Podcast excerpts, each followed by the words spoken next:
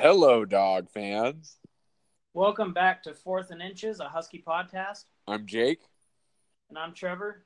Today we're going to be going over some news and notes, but we're going to start with the projected two deep that Dawgman put out for everybody to enjoy. Um, Jake, what are your stronger positions and some positions that still might be up in the air? As far as the two deeps, I absolutely love the cornerbacks. Oh my Yeah. gosh. Every time I see that, every name on the cornerback list, I think every one of them could be a starter. For like any team in the in the Pac-12. No, I mean, as far as this team, I think any one of those names on our cornerback list could start. I think they're all really good players. I don't think there's an obvious two starters. I think all four guys could start at it during any point of the season. Obviously, I think we have by far the best cornerback depth in uh, the Pac-12, and yeah, I do think all four of our corners could start for a lot of teams but man, are they good? They're so talented and so deep, and it's going to be so much fun to watch them. Out of that group, who do you like the most? Um, I, I think it's obvious. I think it's Byron Murphy. I think he is a super special talent. Yeah, and the country agrees with you. uh, Having him as a preseason All American for a guy who missed almost half the games is a big deal. As a sophomore, Right. I think that when you look at the defensive back room in general, you go past two deep and you're still finding guys that would be playing on, dare I say, any roster, oh yeah, I, I, uh, Pac 12. I think Elijah Molden would start for any team in the Pac-12. I totally agree with you. And he's going to be, he's in that position battle for the nickel back with Myles Bryant. Uh, neither of them are super duper tall. Well, Elijah No. Molden is the same height as Byron Murphy. You are correct on that. Myles Bryant, great tackler. We've kind of talked about that. Elijah Molden. I- We'll see. Elijah Molden might end up starting as a corner on the outside the following year, which would make Myles Bryant your senior slot receiver. But none of that matters because right now we haven't even started the 2018 season. You know, real quick, Myles Bryant, I think, might get lost in uh, the depth this year when regarding this team, especially if he doesn't win the nickel job over Elijah Molden. And Myles Bryant's actually only 5'8. Elijah Molden's 5'11. I think if Elijah Molden wins the nickelback job, you'll just see Myles Bryant fall farther and farther down the depth chart list. I think Keith Taylor is also really talented.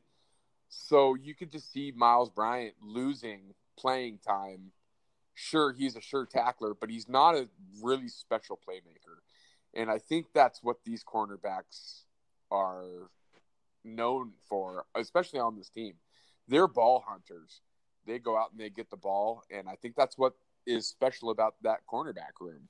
And I, I I agree with you in the point that I think Myles Bryant, if he's not the nickelback, he's not going to see the field. We saw what Myles Bryant was on the outside last year, and teams picked on him. However, that nickelback position could be one of those spots where he really takes advantage of of what he's good at, and if we're able to keep him inside, which we probably should, with all of the guys that are now more seasoned he's kind of a nickel back or bust. Uh, you could see him in a dime package. However, it's it would be hard to keep guys like Austin Joyner, who's uh, they, they have him listed as the backup to Taylor Rapp. Seeing um, you, you see him having probably a lot of snaps. So I think you're probably right. If Myles Bryant loses that nickel position, he's probably going to end up being lost in the shuffle. The thing about the defensive back room is that room has been elite for a while, but you're getting to the point where every single guy in it is probably going to be in the NFL. Yeah, And that's Myles Bryant at 5'8 with the trend of the NFL liking bigger cornerbacks. I think that's kind of a recipe for him probably not to make it to the next level and maybe you know, it's one of those things like, you know, we appreciated you, but we've taken another step forward. Yeah, this is, I mean, quickly turning into cornerback you. Oh, no doubt. I think it's already there. Look at the guys that are already in the NFL. You kind of look back at maybe Desmond Trufant was really the start of that. You can go back to a couple guys that have kind of been journeymen in the NFL that I'm spacing on their names right now, but every year it seems like we're we're putting really quality defensive backs into the NFL. Absolutely. And that is because Jimmy Lake is amazing and something that we haven't touched on at all is the selflessness of Pete Kwiatkowski to allow Jimmy Lake to make that move into being the, the play caller of the defense, essentially saving Washington from losing him.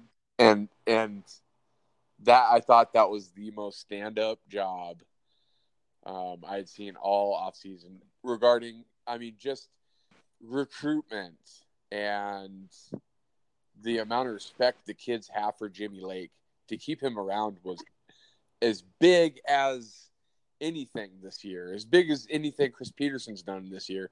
I think keeping Jimmy Lake has been astronomical. Jimmy Lake is the best recruiter on this staff. Yes. Chris Petersen knew that Jimmy Lake was probably going to be gone because he was going to get a big time defensive. He was going to be the head. Uh, he was going to be the defensive coordinator of a major school. Um, Kwiatkowski talked to Petersen about it, and Kwiatkowski brought up the idea of him taking a step back and letting Jimmy Lake become that that next play caller, uh, which is a big deal. I mean, that's it's it's good. That never happens. It's good and it's bad because we all know that Jimmy Lake is going to succeed at everything he does, which means the next step is he's going to get a head coaching job, and he absolutely will. And and he's not long for UW. Uh, maybe a couple of years, hopefully a couple of years, because he's going to get a, a head coaching job and he's going to succeed, and it's going to be fun to watch him. A lot of people think that they're going to make him the associate head coach, and then when he will be basically your heir apparent to when uh, Chris Petersen decides to retire. Some Husky fans have this idea that Chris Petersen's going to retire, become the AD in 10 years, and then Jimmy Lake will be the head coach from then I on. Mean, it probably won't work like that. If, I don't think that's how Chris Petersen works. I think when he's done coaching, he'll probably be retired. How I mean, but really, how amazing would that be? You have it would you be. have your football coach for the next forty years lined out. I mean, I, I love the part of Chris Petersen giving the reins over to Jimmy Lake once we've won, you know, five national championships in, ten years. Five, five, and five and five. I'll I dig on that too. But you know, Jen Cohen's done a great job, and and some people rag on her that you know it was kind of set up for her already, but she's she's the one in charge, whoever, and I think doing a great job. Whoever says that it was set up for her already obviously did not watch Sarkisian coach football. Right. Or drink football. wow. Obviously, the the defensive back room is absolutely our favorite room. The cool thing about today's college football football landscape in general is most of the time you're in a nickel position. Uh, you're in the nickel formation, so you have an extra defensive back out there almost every play and that means that more of our best players are going to be on the field. Um, so you know the outside linebacker position, the Amandre Williams is projected to be the starter. Those guys aren't getting in a whole lot. So to say that that's your when I was looking at it, that was probably my on the defensive side the area that I was most concerned with. But they're not going to be playing that much. It's so fun looking at everybody else. There's just there's not a lot of weak areas it's so funny that you say that because I was literally just looking at the two deep, and not not just outside linebacker alone. I think our linebacking corps might be our weakest spot of our defense. And it's still good. Oh, it, no, it's not bad at all. I I love Ryan Bowman. I think Ryan Bowman is such a good outside linebacker. Um, right. I, I feel I don't like saying this, but I think the one spot that I have the hardest time with is BBK at inside linebacker. I just I I go back to it. I've said it before. I watched him versus Penn State. Big physical football teams pushed him around. I just I want him to just hit some guys in the face. And you're right. He's going to get a test right off the bat. I mean, he's going to go into Atlanta and see big boy football. Yep. And he could be a big issue if he still has those same issues that he had at the end of last year. The one for me that the put up or shut up is going to be Benning Potoa'e. Absolutely agree. He was highly touted, great body. He got some coverage sacks last year, but overall, I want to see somebody like Joe Mathis from a couple years ago who was just in the quarterback's pocket all the time. Does making life uncomfortable. Does Benning Potoa'e have the quickness off the snap to get to the quarterback? Because when I watched him, that was the one thing I noticed is he's not quick off the ball. Let's let's call it propaganda is saying yes. Reality, I, I don't know. We're not at practice. Everything I've heard says yes. Okay. That's another one that we're just gonna have to wait and see. Now, you said Amandre Williams at outside linebacker. What about Myles Rice? Where has he been? Where is he lost to? Well, he's he's that number two behind him. Uh, uh, yeah, I'd really like to see him on the field. I'd like to see what we have with him. Yeah, and I think the first place you're going to see him and you know Ariel Ngata and, and Amandre Williams is you're going to see a lot of them chasing down kicks. Yeah. You know, you win those special teams battles, you make some plays. That's how you get on to that 11 guys on the defensive side. We also have the defensive tackles. Unbelievable. One of the coolest stories that I read was the body transformation of Jaylen Johnson. Jaylen Johnson lost 12 pounds. He went from 298 to 286. And from what it sounds like, that was all fat, and he's just packing muscle. So the story from Seattle Times was that him and Vita Vea would go on these crazy runs to McDonald's and Taco Bell and Dick's and all of these fast food restaurants load up, come back, and pack it all down. It sounds like Jaylen Johnson took longer to buy into the entire program, and, and that includes some of the nutritional aspects of it, of, of keeping your body at peak performance. He's had some dominating times, but at, at some points, he's disappeared. I think Jaylen Johnson could quickly become the favorite the fan favorite defensive lineman this year. I think he's going to be on the field a lot more because of that body transformation, the fat loss. His stamina is going to be up, and he will be getting to the quarterback more, stopping the run more, creating more havoc in the backfield, more tackles for loss. I almost think he could be better than Greg Gaines this year. And I don't almost think that. I absolutely think he will be better than Greg Gaines this year. Everybody was so worried about Greg Gaines coming back. I think Jaylen Johnson has absolutely done his due diligence in becoming the next guy. I disagree with you and agree with you. Greg Gaines will always be my favorite as long as he wears a helmet. It's too small for his face. The bulldog. But I think you're right that Jaylen Johnson's numbers are going to look really, really good at the end of the year because I think Greg Gaines. He's going to be lined up in that nose tackle position most of the time, and he's going to be seeing double and triple teams.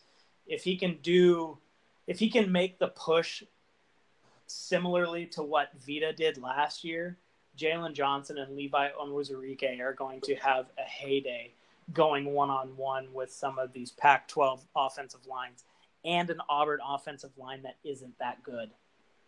Yeah, I really think I, I, I kind of think the key to winning that game is our defensive line. Can you stop the point of attack? Can you yeah. can you can you stand their offensive linemen up and get the running back stagnant in the backfield and just let You're, you know, can can Greg Gaines create a push so that Jer- or Jaylen Johnson and uh, Onwu Zwerke can go get tackles in the backfield, and that's and Ryan Bowman. If Ryan Bowman goes out and has a good day too, I think that is the absolute key to winning against Auburn, especially in Atlanta. You need your defense to come out there and you need them to punch you in the mouth. You know, it's funny. I'd say that's, you know, obvious that you need to win the line of scrimmage, but I also remember that Rick Neuheisel was really good at recruiting guys on the outside in skill positions and totally neglected the lines of scrimmage. And that was sort of the beginning of the end of the Washington dominant era. What about um, I guess Nebraska in the uh, Holiday Bowl, and we where we got, absolutely got obliterated on the offensive line, and we still won that game. Yep. You can win. It's it's hard to win without winning the point of attack, but I think that our team is set up to win every week on the defensive and offensive line. Oh yeah, and then plus nobody's going to move on our defense. It's it is so much fun. I can't wait to watch this group play. So let's move over to the offensive side. The offensive line is pretty solidified. All reports are that Trey Adams will be playing against Auburn, and that is a really, really good thing.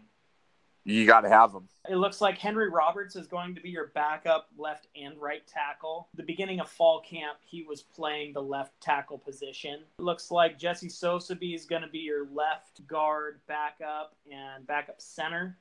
And then you got Jackson Kirkland uh, as your backup right guard.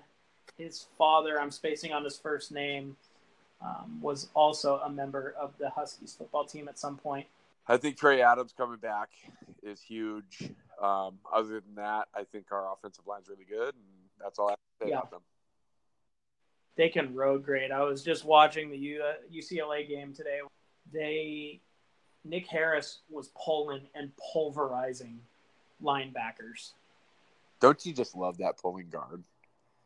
It's unbelievable, it's, and he was really good at it. It's fun to watch. It's fun to watch. It is, and it's so demoralizing for the defense. It's fun to watch a big boy come out of the line and with a full sprint and absolutely crush a corner or a linebacker and and to watch them back off like okay i'm sorry. Yeah. Yeah you get hit a couple times in the hole like that and you're not coming in as tough. Exactly. That's why you need special linebackers. That's what junior year uh, Azeem Victor was so good at. He was such a just a hole plugger. He was amazing. I've never seen somebody stand up so many pulling guards in my life. I, I, don't think so. Not today. And then throw small running backs 15 yards behind. Absolutely. Him. He he almost killed Tony Brooks James. and then he went and smoked the joint. Oops. Oops. Receiver, I would say that of any of the positions, this one with the depth chart doesn't necessarily matter a whole lot because I think there's a lot of guys that are going to get a lot of snaps. You know, I don't think be any dominant guys that see the field more than maybe others. When I looked over the two deep, this was my biggest area of not concern, but just the fact that I, I looked at it and I completely disagreed with how they how they had it listed. I am not a huge fan of Aaron Fuller or Baccellia, uh, and they have them ranked as the starting outside wide receivers. I love Chico McClatcher and I love Ty Jones. Uh, I think those guys are so good. Uh, Terrell Terrell Bynum, I think, is so good. Uh, and Quinton Pounds also, I think, is a lot better than than Baccellia and Fuller both. I, I think that both Baccellia and Fuller are kind of pedestrian wide receivers. 5'11 uh, and 5'10, 186 and, 1, and 173. I think they're average guys. Um, let's get a 6'4 Ty Jones out there making red zone catches, and let's get a speedy 5'8 Chico McClatcher – out there in bubble screens and out in the open, making plays on his own. Um, I think that would suit this offense so much better, especially with Jake Browning's skill sets. I would disagree with you on Aaron Fuller being a pedestrian. I think he's a he's a good receiver. He's another possession receiver. I he's not Chico. He's not as fast as Chico McClatcher. He has much better hands than Chico. My biggest issue with Chico is he doesn't make a lot of those catches in traffic that I would like to see my receivers make. Uh, Andre Baccellia is one of the fastest guys on the team.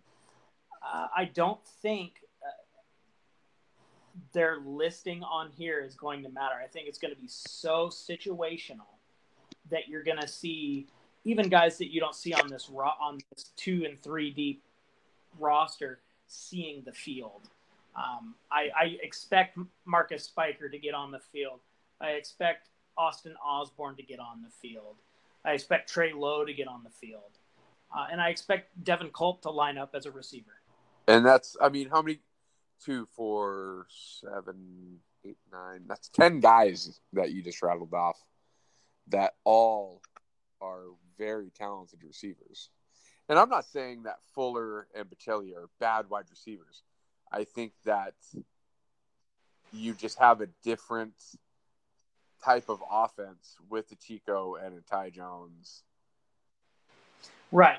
And, and I agree. And Quinton Pounds, Andre Baccellia are going to be the guys that are going to take the top off the defense. Chico also can. Uh, but I'm going to, I would assume that our average height in the receiver room is not where their the coaching staff is going to want it to be in a few years. But I think it's good for Jake Browning, who's really, really good 15 yards and in, where Aaron Fuller, Baccellia, McClatcher are going to be catching seven, eight, nine, 10 yard passes and keeping the chains moving. Ty Jones, I think, is going to be really valuable when we get into some short yardage key situations or on the goal line. Uh, and then you have your couple burners that can that can punish a defense for playing uh, eight nine in the box. Now, in in five years, what do you think that the coaches want their average wide receiver height to be? You, do you want? I bet you six two. Yeah. Okay. I was going to say a six two versus a five eleven. Yeah. Okay, I gotcha. Yeah, I think they're gonna. I think you're gonna see it instead. You're still gonna have those small guys because college football is guys can at that height and speed can really succeed. You know those tunnel screens, end arounds, possession kind of plays. I mean, there's they're littered in the NFL as well.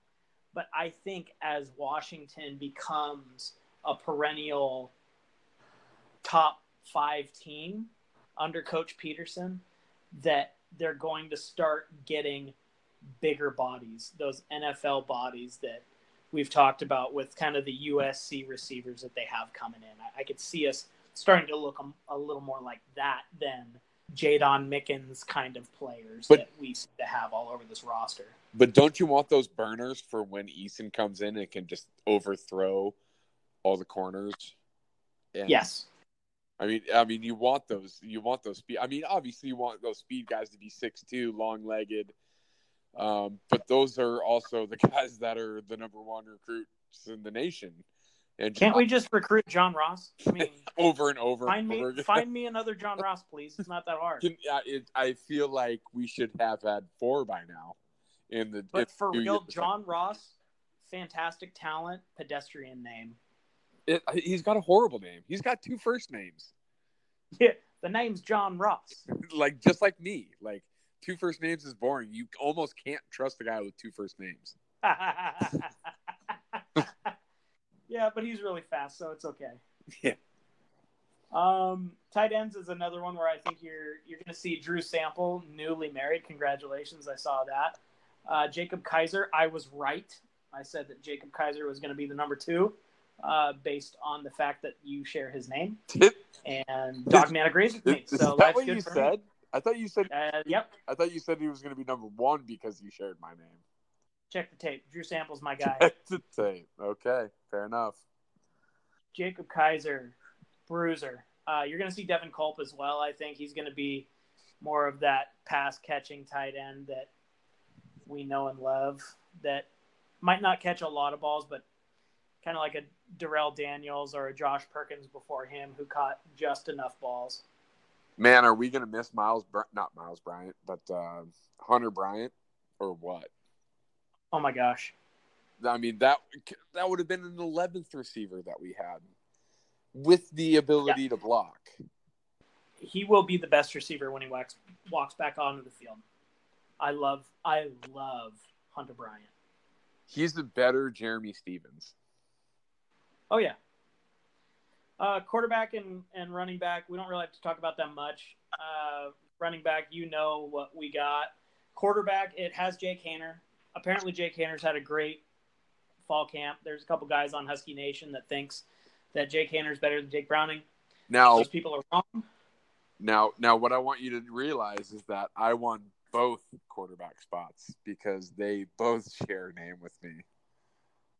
That's true, and the guy that's going to be there next, and the guy after him. That's right. So here's the question for you: Will Jake Haener see meaningful snaps in his career at Washington? No, no. Um, Jacob Eason's going to come in and he's going to start next year. There's no question about that. He would, Jake Browning goes down. What do you do? Uh, you go to Haener. Yeah. Um, so he that's his only chance of seeing for uh, substantial time, and you know we all hope that doesn't happen. Um, but that's the only chance Haener has of seeing any you know any important time for this program because next year Eason's going to come in and he's going to win that job. He has the most gifted arm in college football. Yep, I disagree with you. I think Jake Browning goes down that they will start the youth movement and they will take a look at both Yankoff and Sirmon. I thought you were going to disagree with me and say that Eason didn't have the job next year, and I was going to call you a dumb dumb. Uh, that would have been the right word. It would be dumb dumb. dumb dumb. Jacob Eason is the best quarterback on Washington's roster. Yes. He's just ineligible. Yes. He was what the number he was the number one quarterback. Was he the number one overall I don't think so. I think he was three. Never mind, he's terrible. Yeah, he's the worst. Jake twenty nineteen. I'm, I'm all about that Jake's in twenty nineteen. From? Who who? Sir uh skinny. Uh Lake Stevens. Browning? Stockton? Folsom. Come on. Sorry. Uh, wait. What about Sirmon? Bothell. Haener. No, I, Idaho. I think California, but that's just a guess based on there's a lot of Californians on the. Good guess. It's not going to matter because he's not going to play any snaps. Okay, so let's go into our very limited knowledge of college football recruiting for the 2019 class. Washington just got Jacob Bandes, defensive lineman, 6'3", 306 pounds. Pittsburg High School in Antioch, California. The big deal here is he's the top-rated defensive lineman in California, and he is not going to USC. He's coming up north to join your Huskies. And he is a hard, hard commit. He is not going to commit, sign, and then walk away. Not only that is he has he's he's coming up for another visit. Yeah. He, he's already planning on enrolling early and getting into spring ball. Yeah. He didn't even have his Moves. He didn't even have his official visit. He had an unofficial visit, loved it so much that he signed. He said he didn't even need to drag it on any longer. He didn't want to waste anybody anybody's time. They don't need to call him anymore. I know where I'm going. I love this place. Lock it down. Yeah, and big ups to Kaika Malloe for getting this guy top three defensive lineman on the West Coast. I heard one of the podcasts say that he's the the best commit, highest rated commit on the defensive line in like 25 years. You know, um, by it, he's going to be a five star. Uh, that's that's a big deal. Hopefully, he doesn't get sad and move to Alabama. Yeah, he's not going to. Um, I've seen a lot of people um, on social medias. Um, not not going to name them. Talk about how Ikeka Malone, Ikaka, whatever, Malo. Ikaika Malone, come on, step your game. I know, dude. I cannot pronounce his name. Um, It's all right. how he can't recruit D linemen. Well, suck it. yeah. I mean, that's you know that's all I have to say about that. He just went out and grabbed the biggest California D lineman out there, and you have nothing left to complain about. He did his he's a- job. And he's a great coach. Look at the defensive lineman he's churning out. Yeah. What are you upset about with Malloe? There's nothing to to not, nothing to gripe about. Stop. Right. He's very impressed. I know he missed on some guys. Everybody was pretty upset about the Marlon Marlon Tuipulotu, but that happens. Yeah. Uh, th- this is a big deal, a- and he's come up. and it's always going to happen as long as Chris Petersen continues to run the cleanest program in the nation. Because There it is. because he's not going to give in to you wanting money or your family wanting jobs. Preach. Uh, it's sorry, it's not going to happen. He's going to he's going to he's going to run a clean program and he's going to win with that. So sorry everybody else. You keep cheating but you're going to keep losing. That's right. So, with that, super excited to have such a big time defensive line commit. Uh, as of right now, the 2019 rankings of the recruiting class, they have Washington ranked 25th overall, third in the Pac 12. Jacob Bandes right now is the biggest recruit that they have. Uh, Dylan Morris is the the local quarterback, uh, high highly rated guy. I think number one in the state, four star. Uh, and then you have Asa Turner, a 6'4", 214 pound athlete who's probably going to play at strong safety. That's a huge safety. He yeah, and his neck is huge. I just saw his picture. That's good for when he lays down the law on some guys. That's right. But most importantly, for us Husky fans, is we got one of the nation's best kickers. coming Thank next. God. So he's uh, out of high school. I don't have his name off the top of my head, but apparently he's good, and uh, that's what we need. Okay, so the other two teams that are ahead of Washington right now in the rankings are Oregon at number three and so, uh, USC, of course, at 22. It's early. There's a lot of guys that are still on Washington's radar that they're going to win some of those battles. So their ranking will rise. Oregon's might stay where they are. Oregon offers a lot of guys. SC, they're always going to be up there. How much do you care about recruiting rankings? How much do you follow it? Give me your one minute response on all things recruiting. Okay. I love individual recruits. I love watching to see who we're going to get. I love seeing Jacob Bandes commit to UW and knowing that he is a top tier D tackle coming in. Um, I love getting Jacob Eason, a five star quarterback. Um, all those guys, I, I love it. With that being said, I could care less about team recruit rankings. Uh, Oregon offers uh, every D lineman and their brother a scholarship and lands uh, a, a okay D lineman. It, it doesn't matter. We have a philosophy that we follow, and we have an idea of what we're doing, and we only offer our kind of guys, and we get our kind of guys, and our team through four years of Petersen has done nothing but just escalated and just been brilliant. So don't talk to me about us being the 25th ranked team on recruits because I don't care. We're getting our guys and we're winning with our guys. Right, and Washington offers one of the low gives out some of the lowest amount of offers in the nation. and we get the guys we want. Us and Stanford are the two lowest in the Pac-12. Right. And that's that's a good thing. I think that recruiting rankings matter in some senses, but I think that the coaching staff that gets the kids once they get there is way more important.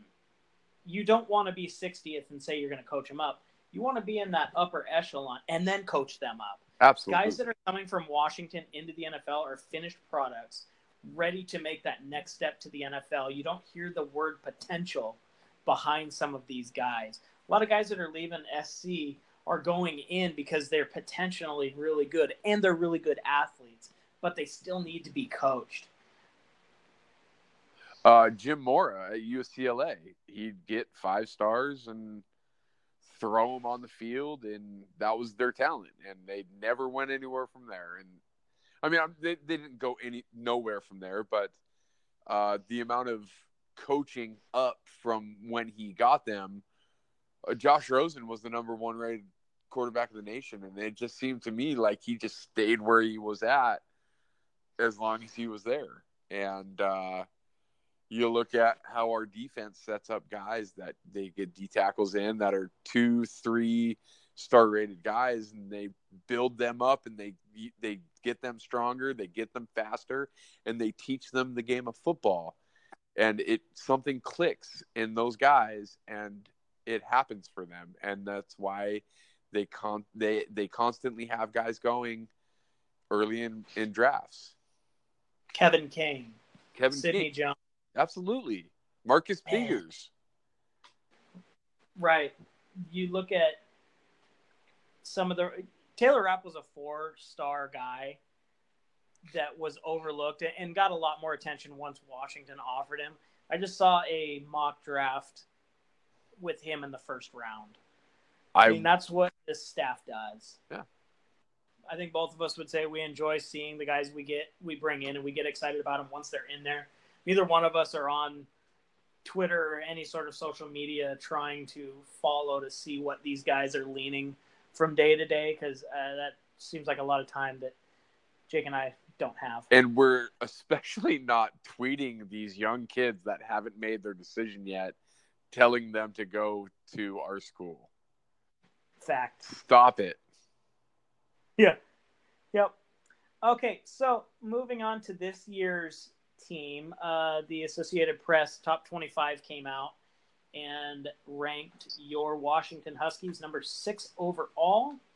They are behind Alabama, Clemson, Georgia, Wisconsin, Ohio State, and then us. What are your initial thoughts on where the Huskies are ranked uh, and what they need to do to get into that top four? Okay, so I think they're ranked right where they should be. The top four, I think, are probably the top four. Uh, I think Wisconsin and UW might be interchangeable. Um, I think they're really similar as far as talent. They both have really, really good running backs. They both have really good quarterback play, and they both have really strong defenses. Ohio State does not belong in front of us. The only team that I could see maybe being ranked ahead of us is maybe Miami. Miami had a really, really good season last year, and they got a lot of recruits in there this year. And I think that's a really good football team. So I think you, I, I think Ohio State got the Ohio State treatment, and that's why they're up to five instead of being eight. Um, but I I think we belong right at six for now. I really do. I think it's fine as well. I can't stand Miami, but it is really cool. It's going back to when we were kids, uh, and Washington and Miami were two of the better teams in the nation. Uh, that being said, I think the tur- I hate the turnover chain. I don't Miami. You're saying you're not flashy? No, I'm flashy. I'm not tacky. Ooh, fair enough. Yep, there you go. Uh, my baseball team had uh, the quality at bat necklace. It was like these like neon green Nikes that I would give to at the most at most uh, quality at bats when I remembered to. That's good. And nobody got one. Oh no, they got to wear them. I, I uh, they were pretty cool. They're super neon green. I, I agree with you. Ohio State seems to always win games that they that that warrants them being in that top five or six category. Uh, I can't stand their quarterbacks. I like quarterbacks who can throw as well as run. Um, Urban Meyer has a tendency to leave schools, and the schools go into a tailspin. So, oh, get fired. No, he's he's got a huge buyout, and that's apparently that's really playing into Ohio State's decision. Uh, think what you will about it. I have my thoughts. I'm going to keep them to myself. I'll just say that I'm not a big fan of domestic violence. so, uh, off that topic, uh, I am really irritated to see that Oregon's in the top 25. There's no way they belong in the top 25. Justin Herbert. No. Justin Herbert can't stay on the field. Look, this is going to get into what we're going to talk about is ESPN is saying that we're overrated, that we're probably going to get beat up by Auburn. All ESPN and guys on the East Coast and SEC country you're going to look at is quarterbacks. And Justin Herbert is a top a, a top draft prospect. Therefore, regardless of what they see around them, they're going to be higher rated than a team that might not have a big name quarterback who doesn't crack that preseason top 25. Uh, yeah, I, it's, it's tough to argue that point. I mean, I get it. Uh, I could go down this list and ask you who the quarterback for every team is, and you could probably do pretty good. Um, you know, there's always the Boise State and you know the UCFs of the world. Um, other than that, yeah, I mean, looking at all these teams, they all have high pro- profile quarterbacks. They have high profile quarterbacks, or they have a good history of college football, um, or they're more well known because they play closer to the East Coast. Yeah, and I, I, I every Husky fan is sick of the East Coast bias. Uh, no doubt. I mean, how do you feel for Hawaii? you know, they're thousands of miles west of us, and they nobody ever sees. The, we don't even see their games, and we're on the West Coast. But back to right back to your point, um, it it it sucks that we don't get the recognition that we probably deserve. Um, do I care? No. Um, it's going to be really hard to keep us out of the playoff if we go undefeated, and if it's impossible to keep us out if we go undefeated. There's only one. That means we beat an SEC team. There's only one way to guarantee that you're in that playoff, unless you're UCF, is to go undefeated. I thought you were gonna say Alabama. Oh, that was funny. um, you have to go undefeated, and you are guaranteed a spot in the playoff. So go out yeah. and be undefeated. And if you're not, then if you don't get in, you can't complain. I you just you right. just can't complain because you didn't win every game, and that's the fact of life. So, an encouraging thought with the East Coast bias is in 2016, a lot of ESPN commentators did not want Washington in. It was Michigan, Ohio State. Penn State. I think there was there was one more team, and they really wanted them. Penn State. And the college football playoff new, I think has has a, a more diverse staff that has guys on it that are people on it that know the West Coast. Yeah. And we're able to make a good enough case to some of those other voters that Washington indeed deserved to be in. And I think that they were correct in that thought too. I do too. I, I don't think I don't think Penn State was more deserving than we were that year, uh, right. especially not Michigan. Um, we went out and we did our job and we won the Pac-12 and the Pac-12 is a powerhouse and was kind of at that point. Uh, the thought about the Pac-12 since then has kind of declined. Um, it's kind of one of the lesser of the Power Five conferences now. Um, but we're still a Power Five conference, and we still have that ability to put teams in the playoff. If we go out there and we go 12 and 1 this year, let's say we beat Auburn, and let's say we lose to Stanford, uh, but we go out and we win the Pac 12 championship, there's a really good chance that we are in the playoffs. Do you think a team that loses in their in their league's championship should be in the final? Why do you deserve to get to play for the national championship if you can't even win your own championship? I I thought you were going to disagree. I 100% agree with you. okay, I'm sorry. I mean, yes. I totally think that.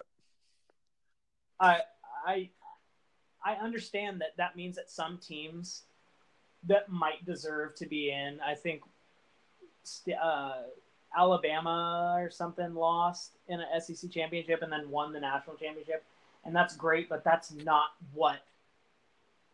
It depends on on the language of what the college football committee uh, playoff committee is looking for. What's if it's the four best teams and Alabama loses a close game and they they end up being 12 and 1 then yes you're probably going to want to put them in but if it's based on kind of the the bracket model of baseball and football uh, basketball softball where it's kind of a bracket i feel like if you lose that game that's kind of a play-in game to get into the game into that final four and if you can't win that game, you don't deserve to be in over a team that did what they were supposed to do. What's the point of having conference championships if if you can go out and lose it and still get in the playoff race? The the precedence is set right now that it's either you win that game or it's better not be in it. Washington benefited and I think that if Stanford didn't have three losses, they probably would have ended up in the Fiesta Bowl instead of Washington. Yep but still they were punished for losing that game and missed out on a New Year's Six bowl. Yep. But I think jumping ahead that Washington is going to play for and win the Pac-12 championship game and will be in the playoffs. So this conversation is for uh, Cletus and the SEC country. UW wins the Auburn game. They got a 54% shot to make the college football playoff. If they lose it, that drops to 28 means there's still a chance, but you want to win that game. Yeah. That sets up the season, and it's and it puts a good taste back in college football fans' mouths after the dismal performance that the Pac-12 had in the bowl games last year.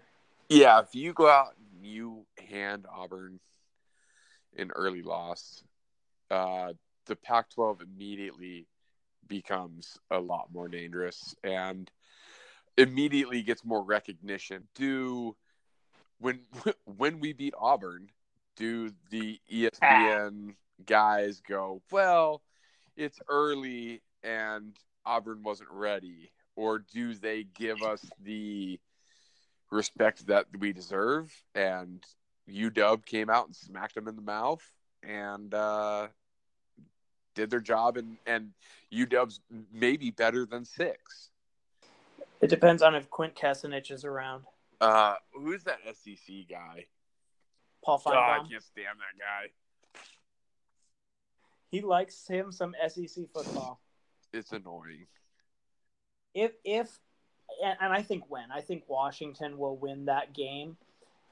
I think there's going to be a lot of I wouldn't say excuses, but alternate conversations around Auburn itself instead of Washington um, at the major network. Yeah, what's wrong with Auburn?